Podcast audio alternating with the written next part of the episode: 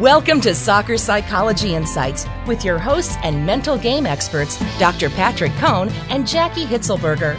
Do you want to improve your mental toughness in soccer? Then join us on Soccer Psychology Insights.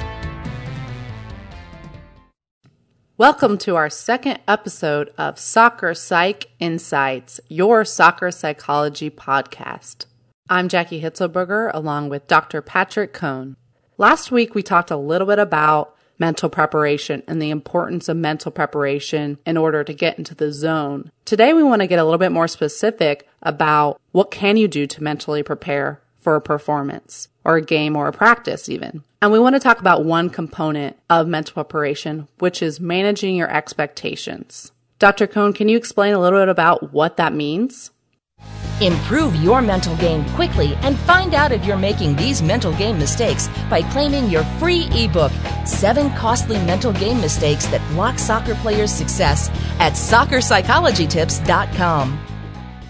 Yes, we talk about one of the formulas for success is that you have to let go of strict expectations, have high confidence, and set manageable objectives or goals for your performance. And there's definitely a confidence expectation connection that we talk about with our athletes, and that is if your expectations are through the roof, you expect to make perfect passes, for example, or you can't make any mistakes during the game. You're pricing in perfection in terms of your own expectations, your own performance.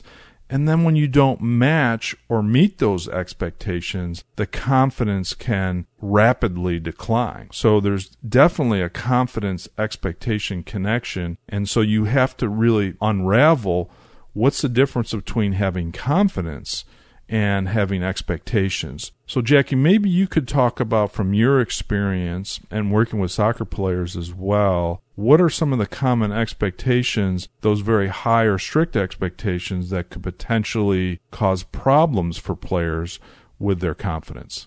Well, the kind of expectations that are harmful to performance are expectations that focus on perfection. The idea that you're going to play a perfect game every game, that every play is going to be perfect, every pass, every shot. That's problematic because the minute you take one shot and it goes wide, your confidence is down and you're not ready to move on to the next play. So players with high expectations have trouble kind of moving on from mistakes. We want you to set high goals for yourself, but we don't want you to demand perfection. So some other ways to build confidence without high expectations are to kind of set more manageable goals. So instead of saying you must score five goals in this game, think about more what's going to help you put yourself in a better scoring position. So that might be um, putting high pressure on the defense if you're a forward. These kind of goals are focusing on the small things that you want to do to execute rather than the end results. Well, I think everything that you said applies, and that is flush out the expectations. What are those expectations? And often you said they're centered around perfectionism. And in addition to that, change those expectations or, or really, we call it throw them out. Throw those expectations out and manage them by focusing on the small stuff that you need to do well to execute, whether that's pay attention to where you are on the field, to focus on making solid passes, those type of things, smaller things that are going to help you execute well rather than, as you said, the end result. So that's really the formula, I think, Jaki, is flush out the expectations, have that high confidence. Now remember, confidence and expectations are two different things as we talked about. One is judgmental and places pressure and demands on your performance, a la the expectations. The other one, confidence, is belief in your ability to play good defense, play good offense, to stop shots if you're a goalie, for example, to make good passes and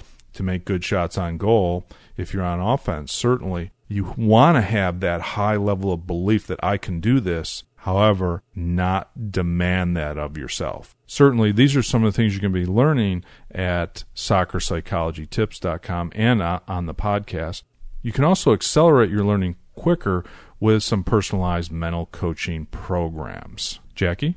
Well, thanks again for joining in on our second episode of Soccer Psych Insights. Again, we'll be answering your questions. So if you want to go to www.soccerpsychologytips.com and submit your questions there, we'd be happy to answer them on our podcast. Thanks for listening to Soccer Psychology Insights with Dr. Patrick Cohn and Jaki Hitzelberger. Do you have a question about your or your athlete's mental game in soccer? Ask our sports psychology experts by visiting www.soccerpsychologytips.com and go to contact us to submit your question.